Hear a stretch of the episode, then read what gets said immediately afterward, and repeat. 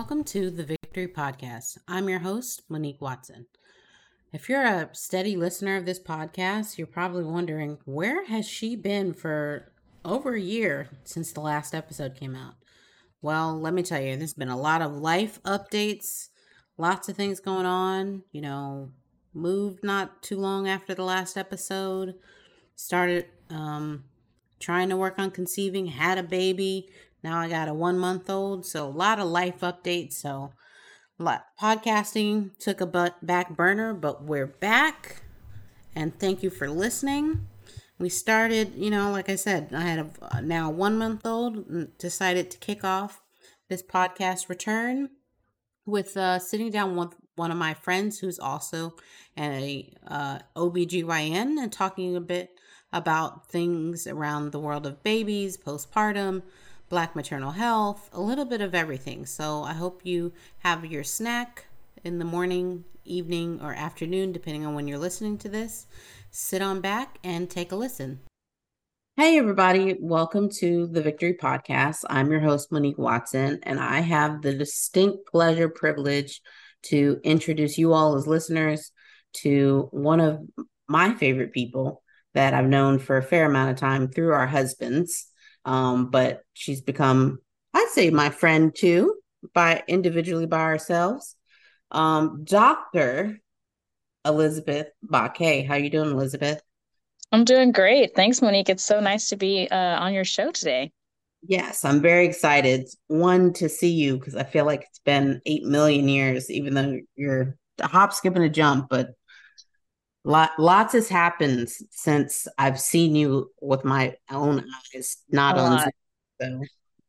So, um, as I kind of introed a little bit, maybe you can give the folks, the listeners here, a bit about how we know each other and a little bit about your background, uh, personal, professional, all the fun things. Yeah, so um, we know each other, uh, as you said, through our husbands. Our husbands went to school together back in New Orleans.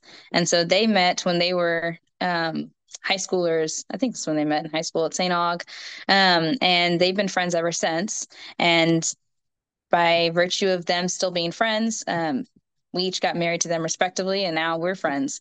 Um, and so it's been great to get to know you. And, you know, your last name is Watson. And your husband's name is Christian, but I know him as Watson because everybody at St. Aug called each other by their last name. So um, it's great to know you and Watson and to have y'all in our lives. And so that's how we know each other. Um, and we've just become friends through them.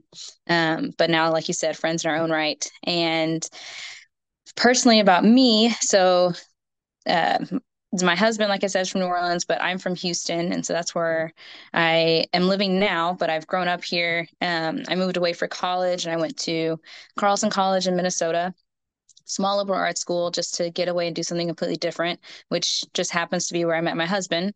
And uh, and then from there, I went to uh, medical school at the University of North Texas Osteopathic Medical School in Fort Worth, and I just recently graduated from obstetrics and gynecology residency at Baylor College of Medicine in Houston, Texas. Um, and I will start my own uh, hospital based private practice in obstetrics and gynecology next month. Um, and so it's been quite a journey. I graduated for the last time in June, and I'm so happy for that.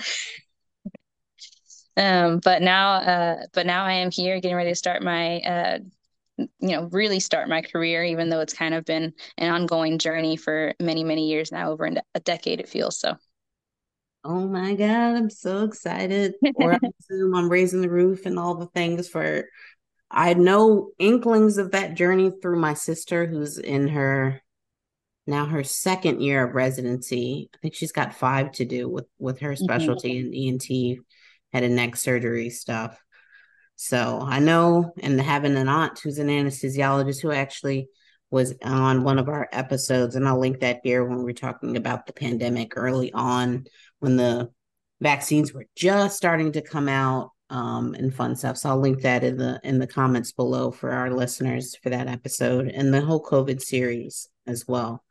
Um, but yeah, it's great to know you, and you're on the journey of like now you're a air quotes real doctor. You're not yeah. a resident. You're not a med student. You're like no longer in training. It's me. Yeah, it's, it's yeah. you. it's you. It's you. Um, so yeah, let's jump into I'll walk our listeners here. So we've talked a little about our intro, then we're gonna get into talking about uh, a little bit more about OBGYNs, kind of what that is for folks who may not be familiar with that kind of acronym or shorthand. Um, what attracted you to that specialty, some of the the high points of your job and maybe your least favorite parts of that uh, job. And then we'll get into some of the um, some information. Um, as two people of color, you know, people who identify uh, you know as a as women of color we talk about and there's a lot more attention in the most recent years i i gotta say up until maybe two-ish three years ago hadn't really heard much around the black maternity health. Vantage mm-hmm. point maybe it was my naivete marked with maybe it wasn't maybe it's just kind of risen more as a thing through social media but we'll talk a bit about that um, and you having a unique perspective as an OBGYN and a recent mother and all mm-hmm. the and we can talk about that. And we'll close up talking a bit in general, moving out of just Black maternity health to um, maternity health and around postpartum depression and things like that. And then we'll close out with uh, any kind of information you want to share, maybe some links for further information or further reading for folks, or anything you want to share and close out with. All right. Sounds good. So, OBGYN, that I'm not gonna lie, OBGYN, I always visualize some Star Wars character. It just like reminds me Obi Wan, yeah, Obi Wan Kenobi. But like I know that's not a thing. So maybe for folks who maybe aren't as familiar, what does that entail? Kind of, I think, kind of the OB and the GYN aspects yeah. of that. Yeah, it's funny because there's really um, two sides to it. And there are people who um, go into OBGYN and favor one side or the other. So the two sides are kind of obstetrics and gynecology. So obstetrics being the OB and gynecology being the GYN. Um, and so when in my practice, I'll be definitely doing both. Um, so I'll be in both worlds. But the obstetrics world really focuses on pregnancy. So that's all aspects of pregnancy the pre pregnancy, the pregnancy itself, and the post pregnancy. So, like all the way from, you know, that post pregnancy being that postpartum period. Um, and pre pregnancy being, I want to get pregnant, but I'm not pregnant yet. So, even that talking about how to get pregnant, what it takes to be pregnant, or how to, um, you know, improve your um, pregnancy itself before your pregnancy gets started. So that includes talking about anybody who has chronic health conditions, anybody who needs to get vaccinated for certain things you can't get vaccinated for during pregnancy, having those conversations before pregnancy, um, taking prenatal vitamins even before you're trying to get pregnant. All those things that are really important are part of that kind of obstetric side. So having those conversations, and then obviously, like I said, all the way through pregnancy, your labor, your delivery, and then your postpartum care um, is what obstetrics entails. And then gynecology is the other side of it, which is really just the rest of women's health. So everything to do with women's health that's not um, the pregnancy related. So whether that's when to start your period when you're starting your periods um, how to not get pregnant if you don't want to be pregnant. So that you know entails contraception and that type of counseling. Um, what's wrong with my period? I don't know if it's normal or not. I'm am i bleeding too much too little um, and i'm having this pain. I don't know what to do about it. Um, how can my uh, my gynecologist help me with that? Um, and then all the way into the menopausal period. So now i'm not having periods anymore and i'm having all these weird emotions or these symptoms. Is that normal? Is that something related to my hormones hormones? Um, is that something related to my um, reproductive track in any way?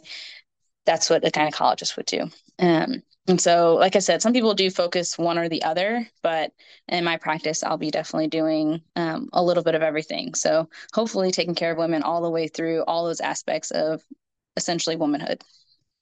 Awesome. Yeah. And was there something I know just giving folks a rundown of the how medical school works. So you go into medical school, you learn about any and every part of the human body and the different specialties within, uh, or non-specialties with, uh, you know, uh, what's the word I'm looking for? Like um, primary like, care, which kind of yeah. touches a little bit on everything, and and or more specialties like OBGYN or surgical or you name it. There's a specialty for it. Mm-hmm and it's part of our body. So what was it was there something specific or did you go into school planning to do OBGYN or there was, you know, during your rotation something draw drew you to it or what kind of pulled you in that direction?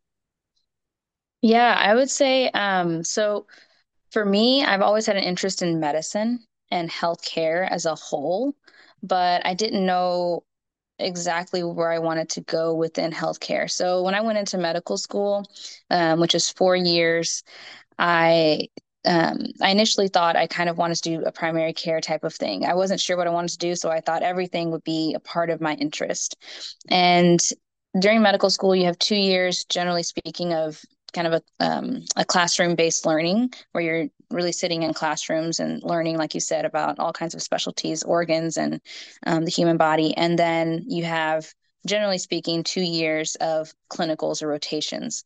Um, and during that time, you're actually rotating through different specialties. So you'll spend anywhere from, it could be as little as two weeks to as many as sometimes six to eight weeks within one specialty. Um, and that will be like family medicine or general surgery or OBGYN or like your sister, um, ear, nose, throat, head and neck doctors, all that kind of stuff. You're rotating with those specific specialties.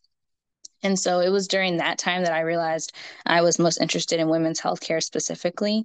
And that's what drew me to OBGYN. I just realized that that was the rotation that, and, you know, you're working a lot of hours, not as many as when you're in residency, which comes after medical school, but you're, you're, you know, trying to show up and be present. And so that was the rotation that it was easiest for me not to hit snooze and to actually drink my coffee before I went out in the morning.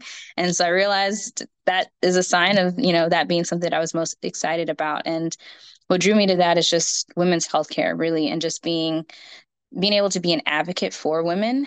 Um, and being able to take care of women, like I said, from kind of the beginning to the end um, and being able to be involved in somebody's life um, in in so many different ways um, and at some of the most exciting most vulnerable moments of somebody's life especially you know like pregnancy trying to get pregnant or having your baby like all those are like really big moments and being able to take care of patients through all of that and then being able to take care of patients patients or and what I mean by that is their children. So like I'm obviously not at the age where I am delivering children of people I've delivered yet, but I know OBGYNs who have been around long enough who are doing that and who are delivering children of the children they delivered. and that just to me sounds so cool and just that continuity of care not having to say goodbye to my patients at any one point and just being able to keep them um, and get to know them and, and grow in a relationship with them um, is just something that attracted me to OBGYN that you don't get with every specialty. So, yay. yes. They're lucky to have you, your future, your current and future patients. Um, that's awesome. So, I think that kind of covers a little bit. I don't know if you had more around the idea of what's your favorite. I think that sounds like your favorite part of the job is being able to, you know, care for patients. As you said, you don't have to say goodbye to them usually you get to run go with them from probably early as early as like you know 10 10 11 12 13 whenever people start having their period to mm-hmm. on down the line till till uh almost till death do you part you know a little bit. Really? Yeah. Yeah.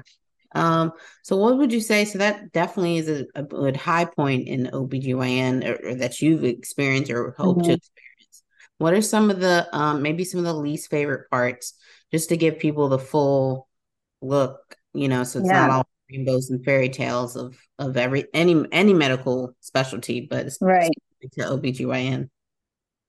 Yeah, I would say specific to OBGYN, one of the things that is it's kind of uh, good and bad because you really i feel like get to experience the highest highs with somebody in their life you also could potentially be there for the lowest lows. And that's just an aspect of medicine in and of itself um, because you know health health medicine it illness you know there are consequences there are complications um, to anything that you do when it comes to to your own health. And that may be even a normal vaginal delivery um, anywhere from that to what regardless of where you have your vaginal delivery it can be wrought with complications um, and just life in and of itself surgery um, dealing with a chronic illness um, all those types of things dealing with cancer and as an obgyn especially part of that GYN side of my job, it may be that I'm diagnosing somebody with cancer and I'm the first person to tell them. So, um, when it comes to that, or when it comes to labor and delivery and a complication that happens, and having to explain to a parent that, you know, something didn't go exactly the way we planned uh, when it comes to the birth of their sometimes first child, um, that's really hard. And so I think having to be there for people at both those highest highs and those lowest lows. Those lowest lows are the, the part that I hate the most, but it's so important to have somebody you trust and that will support you when you are going when you are going through that. So it's kind of bittersweet because I like being able to be there for people during that, but it's also hard, especially when you have a relationship with that person to um, to have to tell them that this isn't working out the way we planned or something's wrong or um, something's not going as we expected. Yeah, I can only only imagine. It takes a lot um to do that on you as a person, as an individual, right? Like you said, mm-hmm. most of us hope to have strong relationships, interactions with any doctor that we have, right? Like mm-hmm. you know, whether it be, you know, surgeon the surgeon is going to remove a mass or, you know, your OBGYN or just your general practitioner or anywhere in between. And having those, you know, as a person uh, being that person to have to share the the bad news of whatever the case it's gotta it wears mm-hmm. on you as as an individual i imagine um so what would you tell always like with people to include some career advice or you know there's some people who may be listening to this that either have some late high schoolers some college students and they're thinking about you know medicine whether it be obgyn or any other specialty actually specifically if one of my dad's cousin's daughters who's starting at Xavier. I won't put her name on blast. If she's listening to this episode, she mentioned she wanted to be either a labor and delivery nurse or I was like, well, don't don't rule out medicine as the doctor side too. Um, what would you say to them that's thinking about whether it be OBGYN or medicine? Any any thoughts, tips, or or reflections as you've you're on the tail end of the school yeah. part um, that you have for them? Um, I would say definitely being on this side of it, it feels um, that it's easier to say that it's worth it. There will be times in your journey, um, if you are interested in medicine, healthcare from any aspect, that you'll question whether or not it's worth it. So I think in order to combat that and in order to be able to continue to push on and give your best, you have to know why you're doing it and it has to be a reason that's more than um and it's easier to say than you know um than to really reflect and think about for yourself. But just thinking about for yourself am i doing this for money? Am i doing this because somebody's pushing me to do it? Am i doing it because my family expects me to do this? Um, and really know that for yourself this is what you want to do that you're interested in healthcare um, and that that you want to be a part of um, the healthcare system, which is not great. It's not perfect, um, but you have to want to do it to help patients and to be there for people. Um, and I think that those that kind of reflection and knowing that that's why you're doing it, not for any other reason, not for anybody else, that's going to help get you through those moments where you doubt it. Because whether you're going to nursing school, PA school, medical school, you're going to have moments where you say, like, I am in debt this is hard. I'm still not at the end of this. Why did I do this to myself? Other people are making money already. Other people are set in their careers. Other people are buying houses. And um, it's not the case for me because I met my husband in college, but I have a lot of friends who are still single because they work so much. It's really hard. Um, and they they haven't started their own family lives. And sometimes that can be distressing. So I think that making sure that you're doing it for you is is by far the most important thing, um, because otherwise you're going to have a lot of regrets probably. The other thing to kind of figure out where you want to go is, you know, as far as nursing school, PA school, um, medical school. Um, part of it's going to be a lot of talking to people in your life um, who may have already done those tracks and may have already gone through those um, through those you know had those experiences to kind of figure out where you want to go i think that medical school you know is generally a longer journey um, but a longer journey and you once you kind of get set you can't generally change as easily Now that that's not to say that once you become a labor and delivery nurse that it's easy to just start working in an ICU or easy to move on to a clinic setting, but it's possible. As a physician, if you decide you want to go in OBGYN and you do a full residency in OBGYN in order to start practicing, now OBGYN is a little bit different because I could move on to just be clinic based and that could be my whole career. But, you know, if you go into general surgery as a residency, it, it doesn't really lend itself very well to a sole solely clinic based class practice.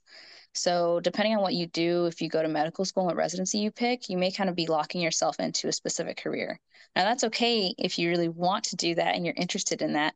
But if you aren't really sure and you just kind of generally want to help people and you want to do it as soon as possible, then maybe that might be um, you might consider more so nursing pa school something that will get you somewhere quicker that doesn't require you to stay locked into a specific specialty as soon as you start. Um, so those are kind of the big things i would say to think about depending on uh, to try and figure out if you want to go to like nursing school or medical school. But overall healthcare in and of itself is a lot harder um, than i realized it was going to be when i started this journey. So Sure. No, that's great advice, especially that there are other there are many paths to to help people. And I know just putting my own two cents on that question, you know, I that's how I ended up actually in the world of public health. I, I originally went in, I don't know if I've told you this even. I originally went into going to get my master's in in public health was I want to eventually go to medical school. I thought for years I've shadowed my aunt who's a doctor, all this kind of stuff. Um, wanted to go to medical school. My GPA coming out of medical school, uh, coming out of undergrad was like, eh. Um, it was great in the stuff that was related to, you know, what I wanted to do and some of the other ones and whatever. So I was like, I need to beef up my resume and talk to other doctors and people who, you know, some people who are like boards for medical schools and stuff like that. It's like go get a master's and like have a strong GPA coming out of that. And that'll help kind of your profile going into medical school. I was like, bet, cool. I looked at who being in New Orleans, um, knowing that I, knowing that I wanted to go back there to to do my master's. I was like, okay, who's got what I'm going to get a master's in was my first question. I thought about a master's in biology, and then I thought, well, if med school doesn't work out, what the hell do you do with a master's in biology? There's probably a path there.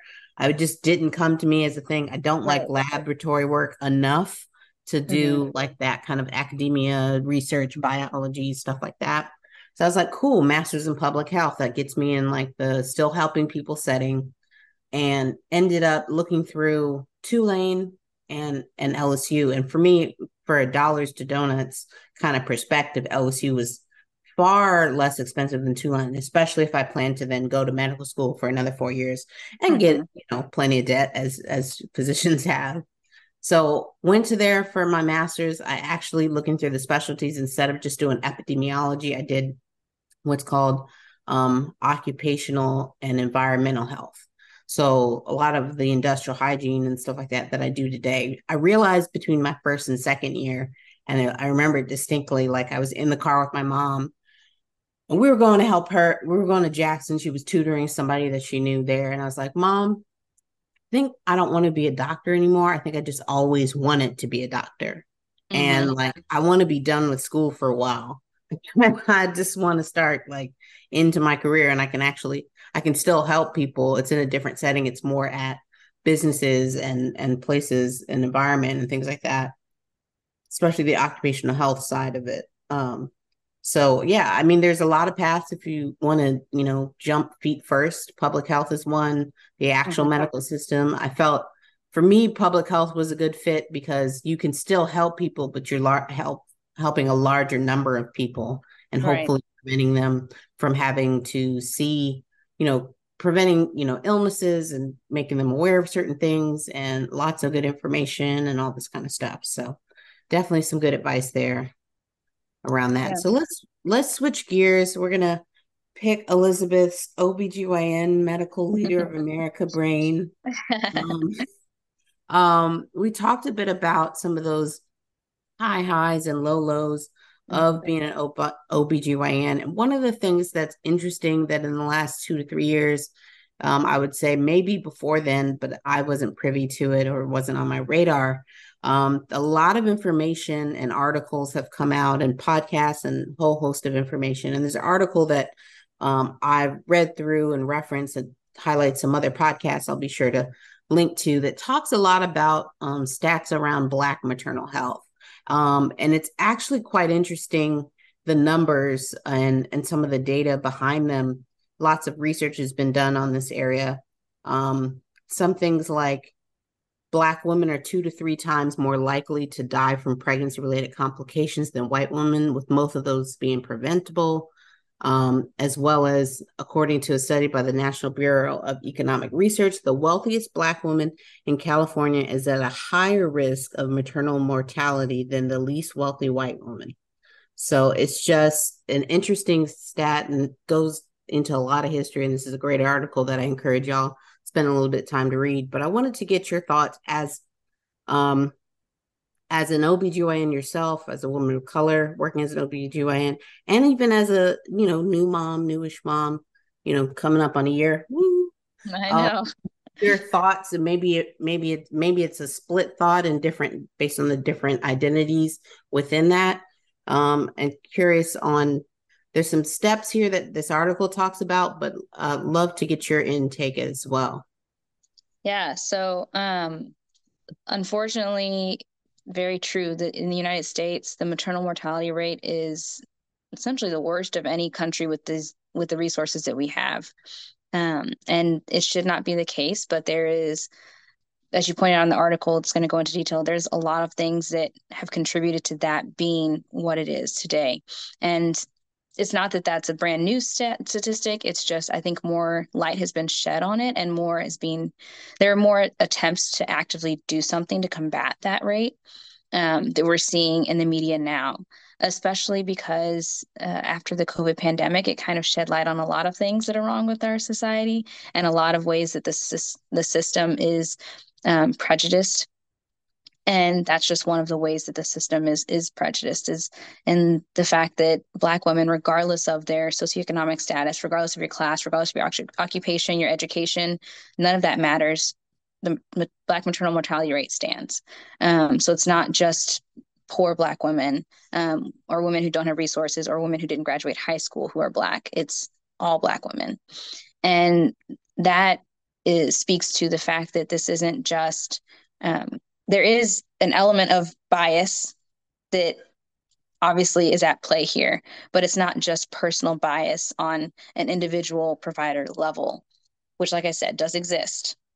It's a systemic problem, and um, and that's why it doesn't matter where you are um, or what your level of education is. I think that as a um, as a woman of color, as a Black woman who was pregnant just a year ago, um, I do feel like I was afforded a level of privilege just being a provider myself. So I work at the hospital where I delivered um, in September 2022. And so I know everybody. I was able to choose my nurses. I was able to choose who delivered me. It was one of my good friends. And so I was afforded a level of privilege um, that I know is not the case for the majority of Black women around the country. But I don't say that I was afforded a level of privilege because I am I went to medical school or because I, um, you know, I'm a part of a specific socioeconomic class. It was only because I feel like I was able to to to hand select who was a part of my team. Um, so I will say that as kind of a um, a caveat to my experience as a, a black woman who um, was pregnant and delivered last year. But it is unfortunate that that is not the case for majority of women. Um, and like i said it's a problem that people are actually trying to combat now um, in policies and um, and in training and education of providers of people at a hospital level. But it is something we actively need to to continue to work on. For sure. Yeah. Um, I mean, for my experience having just a mm-hmm. month ago gave birth as as we're recording this. Yeah, I think similar. I did in looking for an OB/GYN, because you know, we recently moved to, back to New Orleans, so I had to figure out all the care providers. One of the things for actually all of the medical folks on my team, with the exception of my daughter's pediatrician, I made it a express effort to have a black woman OB/GYN, which mm-hmm. is unfortunately and not surprising at all. Um, because of given the lower acceptance rate of people of color into medical schools and mm-hmm. all this mm-hmm. kind of stuff.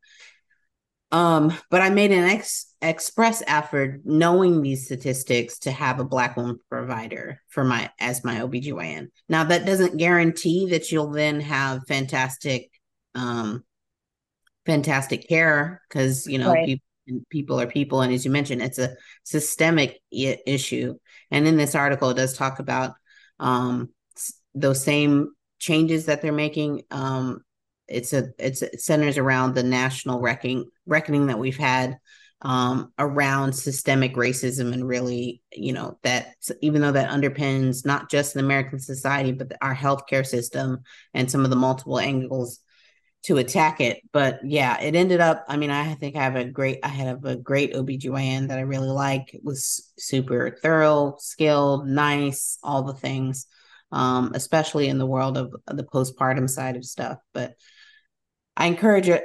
This article really kind of talks about three main kind of buckets of um, how to try and attack it. You can't just be like, oh, well, if we just have more, um, you know, representation in the in the care providers, then that'll solve it. Or we change a policy or whatever. So, kind of three main buckets were around medical education and health systems, bolstering community based organizations, and then reforming policies on things like Medicaid access and things mm-hmm. like that for folks.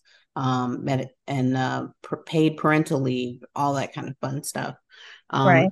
I think the U.S. is one of only a handful of countries that don't have a like the equivalent of a federal uh, parental leave policy. Some jobs have um, parental leave and things like that, but that's another piece that'll help um, with outcomes and things like that. Right. And you think about that also related to um, obviously the maternal mortality rate is thing is something that people specifically mention a lot but going along with that you also have lower rates of breastfeeding in black mothers and that goes to what you were saying about all those other things that we need to change and affect, whether it be paid parental leave and more community-based resources, more access to lactation consultants and um, and mommy and me groups and that kind of thing that actually supports and encourages mom both in the pregnancy and the postpartum period to um, help to ameliorate these these discrepancies um, between black moms and and non-black mothers. So and that includes white and um, hispanic moms. So um, for both groups like black moms by far um, have lower breastfeeding rates um, and worse black maternal mortality than than the other groups. And so i think that that article is, is spot on. I mean you have to affect all those different things and remembering that it's not just black maternal mortality that we're trying to impact. You want to impact things all the way from the beginning to the end. And so that starts with, um, and so that, and that includes, you know, breastfeeding, which is taking care of our Black children. Um, and, you know, being able to support moms in all of those efforts. Yeah. Absolutely. Yeah, it's uh, something, you know, we're talking specifically about, you know, Black maternal um, health, but it's the idea if, you know, I think the saying goes, uh, uh, a tide, rising tide lifts all boats. If you attack mm-hmm. systemic issues to address this specific aspect, then everyone's healthcare and their access to it and their, you know, comfort and um, success within a healthcare setting will all improve, right? So mm-hmm. then right.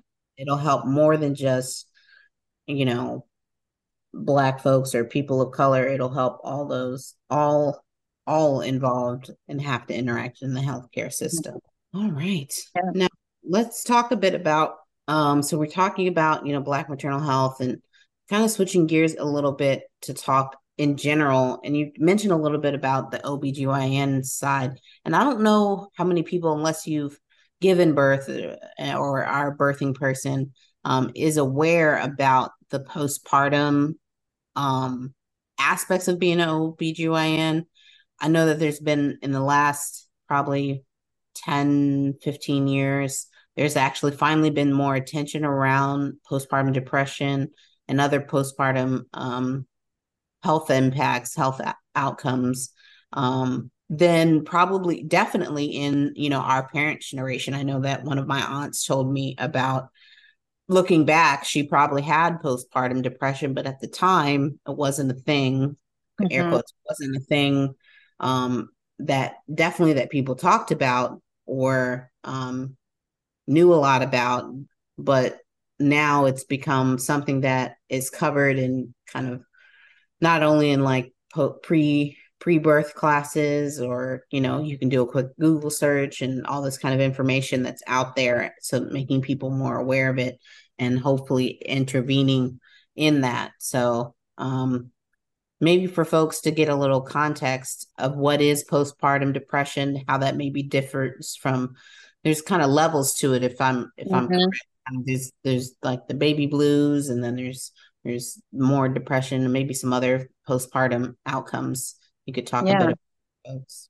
Yeah, um, and that's also related to um, Black maternal health care, in that Black women generally have worse rates of postpartum depression, anxiety as well. So, another way in which um, we just need to, um, you know, work on the system so that we can improve outcomes for um, everyone in general, but especially for the Black mothers that have worse rates of you know, death, um, morbidity, uh, postpartum depression, anxiety, um, and all of that in, in their pregnancy journeys. But uh, specifically to talk about postpartum depression anxiety, like you said, there are different levels. It's historically been called uh, baby blues is kind of the first step. So postpartum blues, um, moving on to a more chronic state is going to be postpartum depression, anxiety, and that can be kind of intermixed or more heavily depression or more more anxiety. Um, and then the more the rare more rare um, form of uh, postpartum depression which includes um, thoughts of hurting killing yourself or your baby is postpartum psychosis um, and so postpartum blues is generally lasts no more than two weeks um, and we generally say anything that lasts longer than two weeks um, especially something that's um, that's continuing beyond that is going to be more in the postpartum depression um, kind of stage. And then, like I said, anything that includes thoughts of hurting yourself or your baby is postpartum psychosis. And that doesn't mean that you are a bad person or you're a bad mom. It just means that you are suffering from um, a mental condition that is making it so that you can't think normally. Um, and so that's just something to make sure that people are aware of because I think sometimes mm-hmm.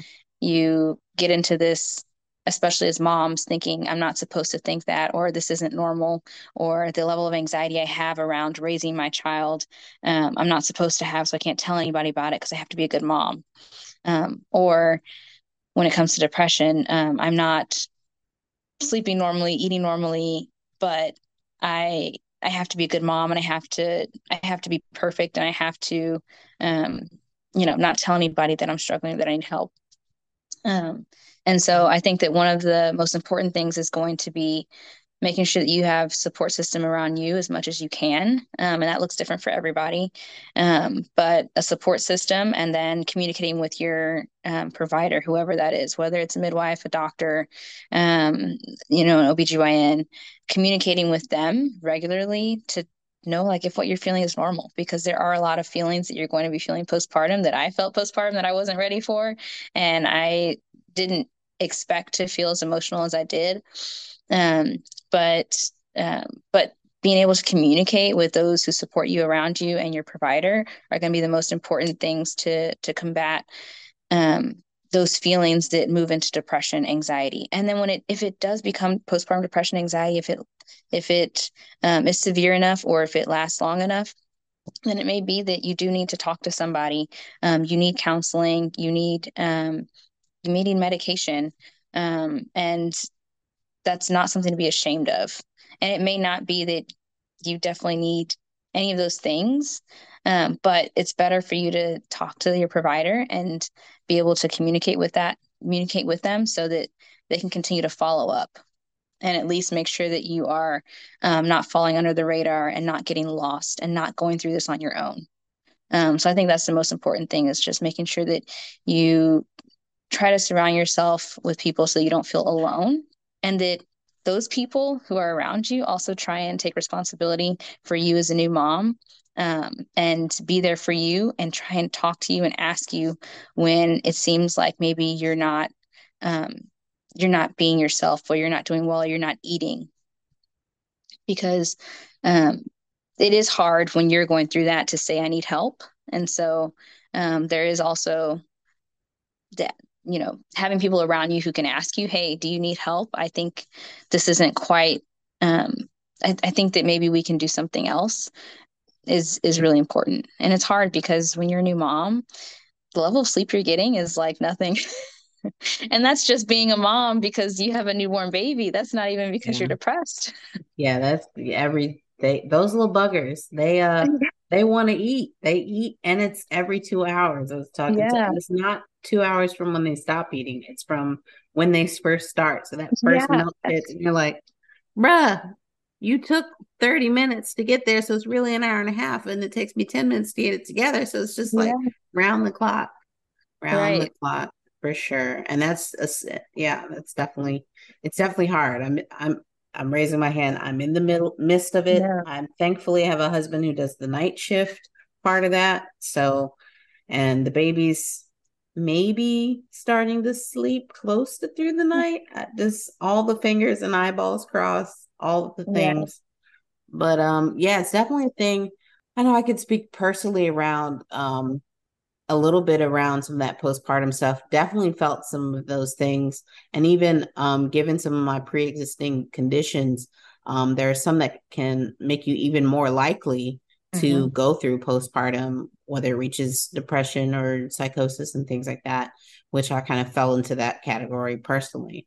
Um, so it's definitely something if you're feeling as as Elizabeth has described and it's okay to feel those feelings but let's let your care providers know definitely definitely important to get the help and especially earlier the better right before things right. can escalate or worsen and so another thing that um, providers can do on um, from that perspective is if you know somebody's at an increased risk for having a postpartum mood disorder of any type then um, one important thing is, and something that our American College of Obstetrics and Gynecology recommends, is that you do have close follow up, like you said, um, that you do see your patients who are at an increased risk a little bit earlier in their postpartum care. So within the first two weeks, generally speaking.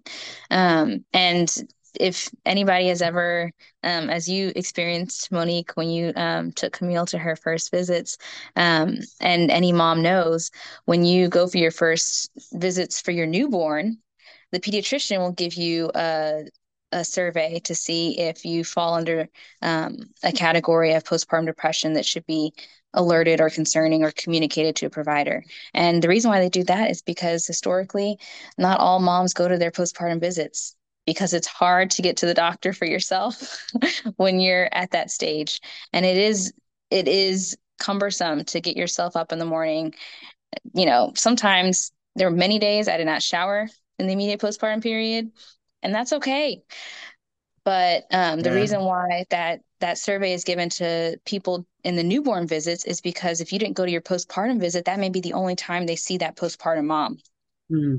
So, um, like you said, especially with the advent of you know telemedicine and you know things you can do online, message your provider through a, some charting email system online. Um, use those avenues even when you can't get out of bed, even when you can't um, get yourself to go to your own doctor's appointments. Um, then use those avenues in order to make sure you're communicating with your provider. Hey, I don't know if what I'm feeling is normal, but it doesn't feel normal um, and then make sure they're listening to you. Um, and I think that that is an aspect that, um, you know, as I was talking to my husband about, you know, getting ready for the podcast beforehand, an aspect of uh, Black maternal health I think is really important is um, being listened to. Mm. And that mm. starts with you communicating. Um, and then if you don't feel like you're being listened to, um, then, you know, reach out to people who you know will listen to you Um, and maybe that means, you know, if you haven't found a provider that is listening to you, um, trying to reach out to support people around you who will help you um, communicate with someone who will listen, um, and and you know making sure that you are heard because yeah, that's honestly that's half the battle is just communicating and then being heard. And you can't control what people hear um, but you can control what you're communicating to people. So using all those ways in order to make sure that you're you're talking to people you're expressing your feelings is is going to be the best way to make sure that you are supported. No absolutely. I think the biggest thing that i can tell everyone as a public health professional um, which holds true regardless of what part of the healthcare system you're interacting with, you have to be your own advocate a lot of times, whether that's in the world of OBGYN or any other aspect that affects your personal health. If you feel like, mm-hmm. as Elizabeth's as Elizabeth mentions about not if you feel like you're not being listened to, keep beating the same drum, using your support people um, you know, reaching out to the support staffing, even like nursing or or other folks to kind of beat the same drum if you feel like something's not right. Something's different than your normal, right? What's normal for you right. too individually, not just normal for, you know, postpartum, but something doesn't feel right and you feel like you're not getting enough um, that they're not listening to you, definitely continue to be your own advocate and beat that same drum because it it's usually um, it's helpful and it could be it could be nothing but it could be something that right. that you know someone is missing or not not uh not catching and just keep beating that same br- drum. All right. Yeah. look at you elizabeth up here killing a podcast. Just wait. Um so that is pretty much the stuff i wanted to get into today on this episode. So do you have any uh, things you want to plug, information, um, good resources for folks, or any of that before we kind of wrap this up? Um, I think, I, I mean, I don't have anything specifically I want to plug. I just, you know, want to say that I think that um, it is really important, like you said, to advocate for yourself um, and to find your support network, your community, um, and to make sure that they know what you want when it comes to your own health care. Um, so whether that's pregnancy, whatever's going on in your life, um, making sure that the people around you know um, what is most important to you um, when it comes to your health care. Um, and I think that, uh, you know, that that is one of the most important aspects I think of of making sure that you are um, taken care of and that your provider is able to to really address what's going on with you is is making sure that you're able to you know express that and and advocate for yourself. Awesome. Awesome sauce. Well thank you so much elizabeth for coming on the podcast and uh, really appreciate your time. Thank you so much for having me monique and uh, congratulations to you. I can't wait to meet your little one. Right Wow. Thank you so much to Elizabeth for sitting down with me. It was a really great episode, a lot of great information. Definitely make sure if you're listening to this, check out the show notes. We referenced a really good article talking about Black maternal health and how we can work to solve it. If you haven't read about that, definitely worth the read. So I'll end this episode uh, making sure to remind you of a couple things. Go ahead, like and subscribe to this podcast if you found it fun and interesting. Um, go ahead and share that with your friends, family, and even your enemies. Um, you can check us out. We're on all your favorite podcast platforms. The easiest way to find us is go to the website, thevictorypodcast.com, and we have a tab on where to listen. So thank you for joining, and I hope you have a great one. And I'll end this episode like I do every episode. Every problem has a solution. It's whether you're willing to do the work to find it. Let's do the work and be victorious.